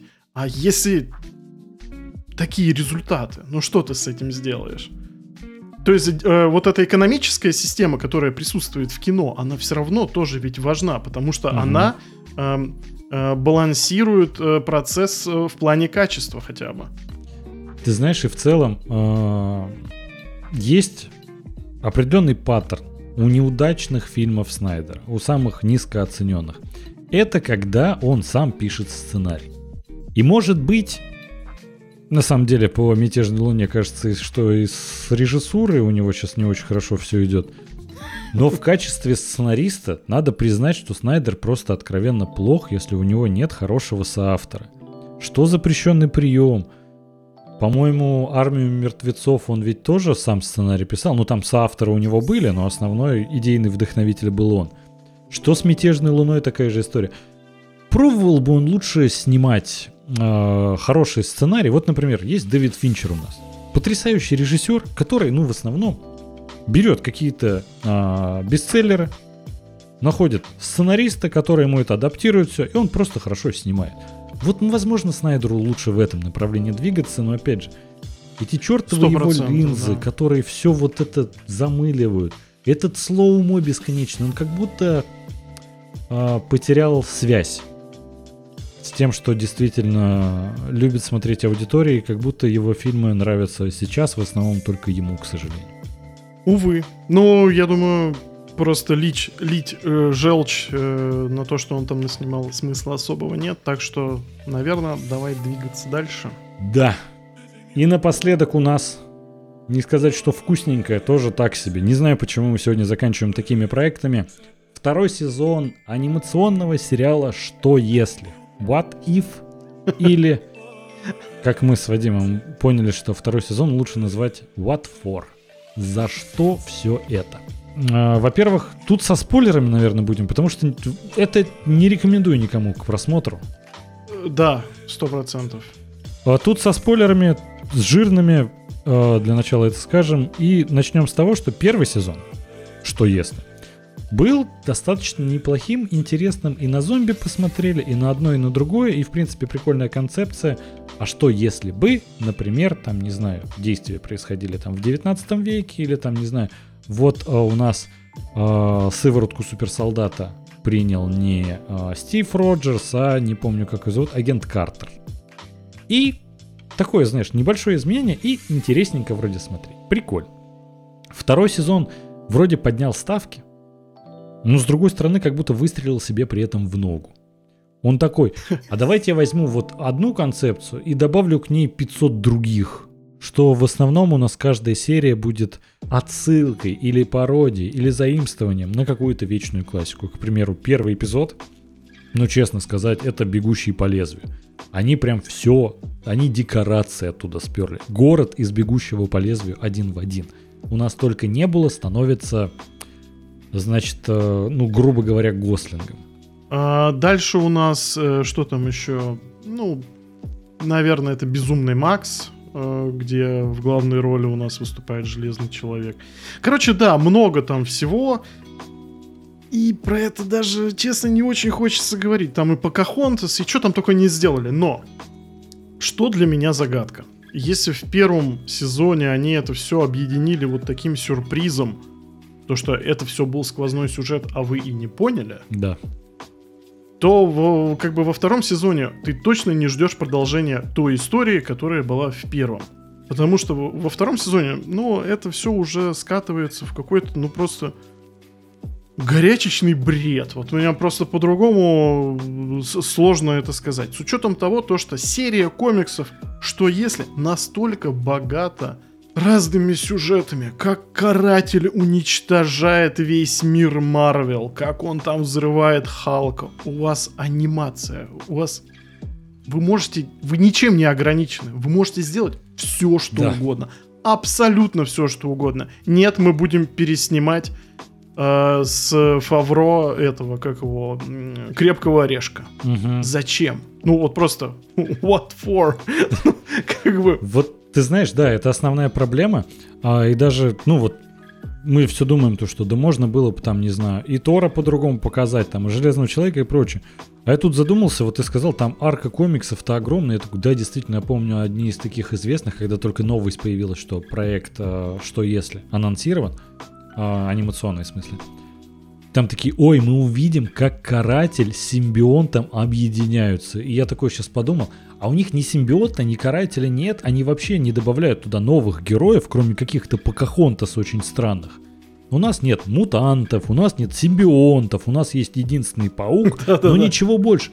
У вас авторские права уже на все это говно давно есть, уже лет 5 или 7. Сколько там прошло? Вы купили это за сколько там? 50-70 миллиардов долларов. Вы до сих пор не начали монетизировать всю эту историю. Даже в чертовой анимации, которую вы делаете за 3 копейки на каком-то компе 98 -го года. Там отвратительный визуал. Просто по-другому не писать. Неприятно на это все да, смотреть. Да. При этом такие позовем... Это напоминает все, знаешь, флеш флеш-анимацию из э, где-то середины... Да. Даже нет, из нулевых просто. Просто из Масяня нулевых. прям, практически. Да это, это же правда очень похоже на флеш-анимацию. Блин, а Масяня сейчас инагент, нам надо плашку вставлять. Ладно, Масянь это выдуманный персонаж, поэтому не нужно ничего, это больше А, шутка. ну Масянь, да, да. Чё, а то я увидел да. то, что ты шутку не выкупил и начал запариваться. Да, да, да. Осуждаю. Осуждаю. Надо себе молоток купить, короче. Так вот, они могли придумать вообще все, что угодно. Да не надо придумывать, у них все есть. У них все есть уже написанное, хорошо написанное, со своими хитами, прям буквально с лучшими выпусками за всю историю вот этого вот и просто перенеси это на экран, не надо от себя тянуть. Нет, мы будем дрочить бесконечно Алую Ведьму, Капитана Америки, э, причем половина персонажей все-таки у нас будет озвучена оригинальными актерами, которые у нас уже вот были да. в, э, в КВМ, а другая половина, которая не согласилась, будет озвучена другими, э, другими актерами. Вопрос, а на кой хер тогда держаться именно за эту э, киновселенную? В том плане, что если ты даже не можешь к этому привлечь всех тех актеров, которые играют их, ну, как бы в кино. Когда ты ничем абсолютно да понимаешь, ну, рискован. Вот они тратят бюджет, чтобы позвать Тома Хиддлстона, который две реплики будет озвучивать Локи. Зачем? Почему? Вообще непонятно. Вот ну какая разница? Ну какая разница? Вот просто. Я не могу. Тут только мемами Тинькова можно это обсуждать. Это какой-то, ну, ведь все эти, сколько там, 9-10 серий? 9 серий, по-моему. Это парад идиотизма. В конце находит до какого-то просто... Во-первых, это уже ничто, если у нас 6 серий из 9 связаны сквозным сюжетом.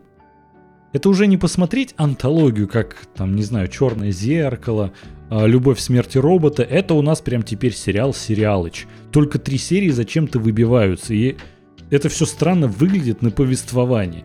Ты такой одну серию смотришь про Небулу, которая хрен знает где торчит, и с ней потом вообще никто не вспоминает. А потом шесть серий про агента Картер. Господи ты, боже мой, да мы поняли, что женщины могут быть сильны, если бы она была щитом и сывороткой суперсолдата, то Стив Роджерс вообще курил бы в сторонке. Но господи, зачем 7 серий-то? В конце финальной серии.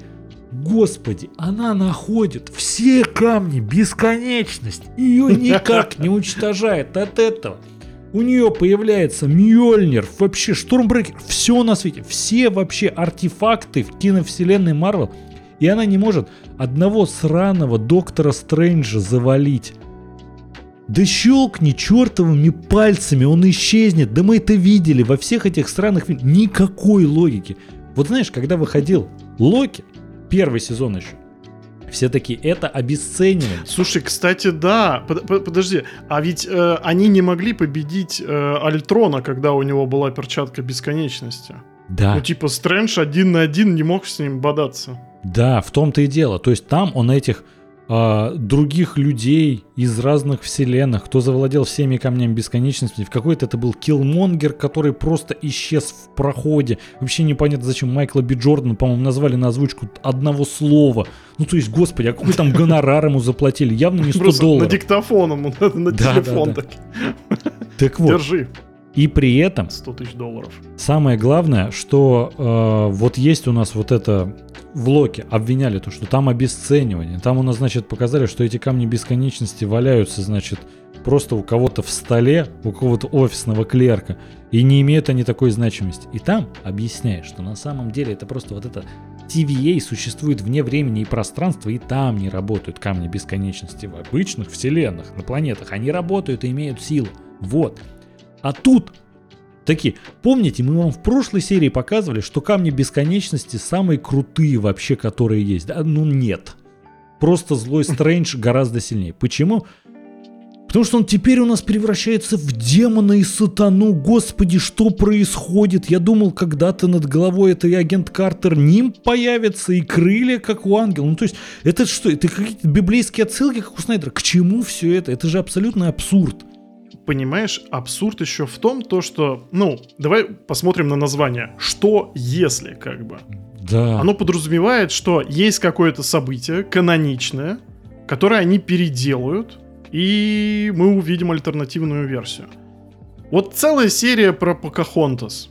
Что если что? Что если мы просто в сериал введем нового персонажа для того, чтобы он участвовал в сквозном сюжете? В чем там что если? Что Ага. если что? Если бы у нас был такой персонаж? Или что? Я просто, я, я вот этого не понял. Понимаешь, они в угоду э, того показать, какая агент Картер крутая, но я не знаю, ну, в третьем сезоне, я так понимаю, что еще агент Картер вернется. Она, наверное, будет с Господом Богом махаться, я не знаю, с сатаной. Я Она не знаю, тут с- с- с с сатаной каким- уже махалась. Есть, знаешь, максимум, кто может быть круче агента Картер? Другой агент Картер. Вот это только единственный, кто сравнится по уровню мощи. Тут вот, кстати, Анастасия в комментариях пишет, про агента Картер есть отдельный сериал, но им мало. И все еще пишут, вот э, в частности Ария, то, что на Андрей, ну ты чего?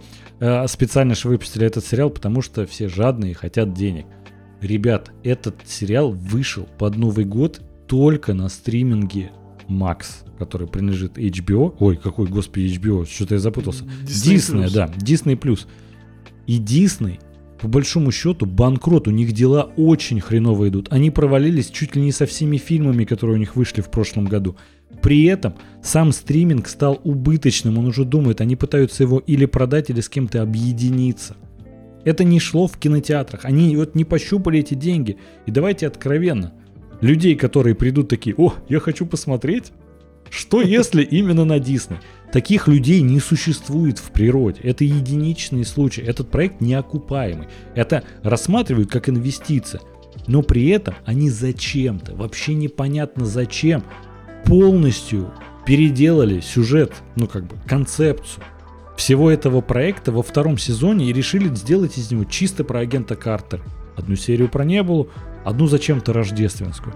И вот ты даже смотришь сериал. Ладно, мы в фильмах с этим говном свыклись, что вот у нас смотрим фильм про, не знаю, человека паука или железного человека, и там нам рассказывают, вообще у нас есть Хэппи, помощник Тони Старк. Да, хэппи. мгм.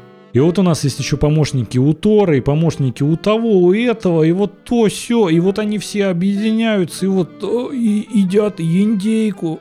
И ты такой, чего, господи? Ну ладно, в кино вы зажали денег на актеров. На кой хрен это надо в сериале анимационном? Почему мне надо за этим смотреть? Какого черта Хэппи превратился в фиолетового Халка, но потом назад, когда захотел? Почему Брюс Баннер так не... Что вообще и зачем? Не, ну это как всегда. Э, давайте мы вам покажем отряд самоубийц. А можно про Супермена или про Бэтмена там, ну как бы зеленого фонаря, флэша, ну как бы можно эти проекты ставить первыми, давайте про них снимать. Что если, я не знаю, там Человек-паук Будет убивать, Да, господи, да да, что что угодно. Ну, да я не знаю, да, будет убивать. Да, покажите мне этого карателя. Я вот я читал комикс, как каратель э, убивает э, вселенную Марвел, потому что э, там во время какой-то перестрелки Мстителей с Читаури или с какой-то еще хренью умерла его семья. И он такой, я буду убивать супергероев. Потрясающе. Потрясающе. Я хочу на это посмотреть. Пожалуйста. Зачем? Я не хочу агента Картер. Я это не понимаю. Вот мне это не интересно. Нет, тут больше подходит. Я их не осуждаю. Ну, осуждаю. И я причем пиздец как их осуждаю. Ну, это просто невозможно. Что, что такое? Ой, Смотрим. что, у нас возрастной Андрей, рейтинг ну- есть на э, Ютубе. Нет, не переживай. Я Испоганили... вот держусь, а ты не держишься. Непонятно зачем. Ну ладно, если мы не будем вообще держаться, тогда все будет плохо, но не суть. А, испоганили именно. Звездные войны после покупки Лукаса за Звездные войны никогда не прощу. Да. Да. Со Звездными войнами какая-то чертовщина творится. Мстители, весь Марвел слили в унитаз. И самое главное, ты слышишь все их идеи на будущее. Они ведь нашли, по-моему, если я не ошибаюсь, я могу сейчас перепутать проекты по Звездным войнам, но они нашли новую Настя пишет «матомная бомба». Я, прям- я прям вижу, как я в образе опенгеймера смотрю на эту лужу, которую Андрей запустил. И Мгм. на авторпате это все просто Да. пыль. Ой, Вот удивительно, вы знаете, до последнего хочется верить, что да неплохие эти корпорации, выкупили права вот на все эти вселенные, да получится у них, могут давать хорошим творцам делать свою работу. Они прям показали, нет вообще. Я вот опять же с чего начал. На какой-то проект по Звездным войнам, точно даже на самом деле сейчас не уверен, что по Звездным войнам, вообще это превращается уже не в какую-то новость, а в какой-то слух и просто кинуть говно на вентилятор, но не могу пройти стороной. Очень завирусилось интервью какой-то женщины-режиссера, режиссерки, э, которая э, Дисней её позвал на какой-то проект, и она такая, я э, люблю делать так, чтобы мужчины чувствовали себя неуютно, некомфортно. Нахрен мужиков, да. Я такой сижу, господи, да это же сексизм прям со сцены. Зачем? Почему? Это на презентации какого-то нового проекта. Я вообще забыл какого. Честно, по-моему, что-то отпечаталось, что это Звездные войны. Но если нет, поправьте меня в комментариях. Я прям смотрю. знаешь, это удивительно. И вот это, ну, вот тебе когда- олицетворение всего Диснея сейчас, буквально. Нам нужно показывать, что Стив Роджерс, если бы не сыворотку суперсолдата, был бы гондоном штопанным последний, который продался бы вообще всем на свете. Русским бы продался вот этот американский солдат. Просто потому что потому это нужно для сюжета. Вот если б все супергерои... Потому что все супергерои женщины априори лучше мужчин, потому что мужчины говно. Святые. Вот. Нет, не женщины святые, мужчины говно. Это важно. Тут именно такой посыл. И вот с этого бомбит. Ты это знаешь, как вот опять же, эта женщина-режиссер такая, я не хочу женщин показать сильным, я хочу мужикам сделать больно. Да господи, ты женщина, ты думаешь, нам так хорошо тоже живется? Ну вот тут сидим, все у нас прекрасно, вот только надо еще, чтобы кто-то нас со стороны палкой в нас Нет, потыкал. ты знаешь, это вообще не очень здоровая тема, когда... Я не знаю, вот часто ли мужчинам приходит в голову, я такой сижу, такой, хочу, чтобы женщинам было дискомфортно. Я думаю, что если у человека все хорошо с головой, он вообще не задумывается над тем, как сделать кому-то дискомфортно, как бы. Да. Если ты целостная личность, у которой как бы все окей, вот, э, ты больше как-то сфокусирован э, на себе, а не на тому, как э, не на том, как кому-нибудь поднасрать. Что, если Дисней скупил все, чтобы, я не знаю, разрушить все самое светлое и доброе, которое у нас было в детстве, просто переснять все эти эм, э, сказки, уничтожить Звездные войны, уничтожить Марвел. Хочется увидеть серию, что если бы Да. Дисней не обосрался, но, к сожалению, не увидим, кажись. А, только дальше. Честно, для меня это последний проект Marvel, который я буду смотреть. Единственное, Дэдпул. Дэдпул еще может порадовать, в Дэдпула еще есть надежда. Не сказать, что прям сильно верю, но Рейнольдс хорош, Хью Джекман классный, поэтому надеемся. Но помимо этого, Вадим, тут еще нас спрашивали в комментариях, а расскажете ли вы нам про сериал «Эхо»? И ты же посмотрел, давай в двух словах, почему нам не стоит это смотреть? Я скажу так. Э, У меня, как у человека, в принципе, с совестью, Как ты издалека начал. Да, я смотрю на рейтинги на кинопоиске и такой думаю, блин, а что если на самом деле... Что если Марвел Не обосрались. в да. 2024 году выпустила на самом деле неплохой сериал, а его опять захейтили за фемповестку и прочее. А, И как бы я такой, как человек с совестью, такой думаю, я буду стараться смотреть непредвзято. И нам показывают главную героиню, которая, ну, она действительно существует в комиксах. Э, Там как-то контактирует э, с сорви головой и все дела. Вот, и как бы у нас э, женщина в главной роли, там, с тяжелой судьбой, которая там в криминальном мире находится из-за того, что у нее папаша такой непутевый был. Она у нас э, инвалид, у нее нет ноги. У- Действительно, у актрисы в жизни нет ноги. Она глухая, но она сильная и будет э, бороться до последнего. Есть такой вот э, ход, э, конечно, в этом плане у Марвел, что очень сложно ругать э, женщину глухую инвалида за то, что она не умеет играть. За то, что она, ну, честно, ну, не очень симпатична и прочее. Но эффект прям максимально отталкивающий. На нее просто тяжело смотреть, потому что она очень плохо играет, потому что она не вывозит ни харизмы, у нее нету ни каких-то внешних данных, за счет которых, я не знаю, вот Галь Гадот, она актриса как? Ну так себе. Да не так себе, да ужасная она актриса. Но ты на нее смотришь хотя бы как на красивую картинку, ну хоть есть что-то. Здесь тебе честно, ну, как бы ломают под то, что ты должен человеку сопереживать, потому что вот э, мы ее пожалели и взяли в сериал, вот, и поэтому вы должны на это вестись. А я не могу на это вестись. Ну, честно, потому что это кринж абсолютный, от начала до конца. Невозможно смотреть. Очень плохие драки. Их, их на самом деле на 5 серий, две с половиной штуки и такие, что без слез не взглянешь. Даже та, в которой участвует Сорви Голова, он заглянул на огонек, буквально на две минуты, надавал всем лещей, и ты смотришь и понимаешь, вот приходит, знаете, не ощущение того, что «Ой, классно, какой фан-сервис!» А, Мы увидели «Сорви голову» и теперь ждем его в следующем сериале. Нет, ты не ждешь этого, ты ждешь с содроганием того, что будет впереди. На то, насколько они испоганят это. Потому что все, что коснулось Кина потому что он играет здесь не последнюю роль, он буквально, по-моему, в каждой серии появляется, и он там чуть ли не крестный отец этой э, эхо. И больно на это смотреть. Больно, как актер пытается изобразить то, чего там на самом деле нет. То, что ему там не написали, то, что это все притянуто максимально за уши.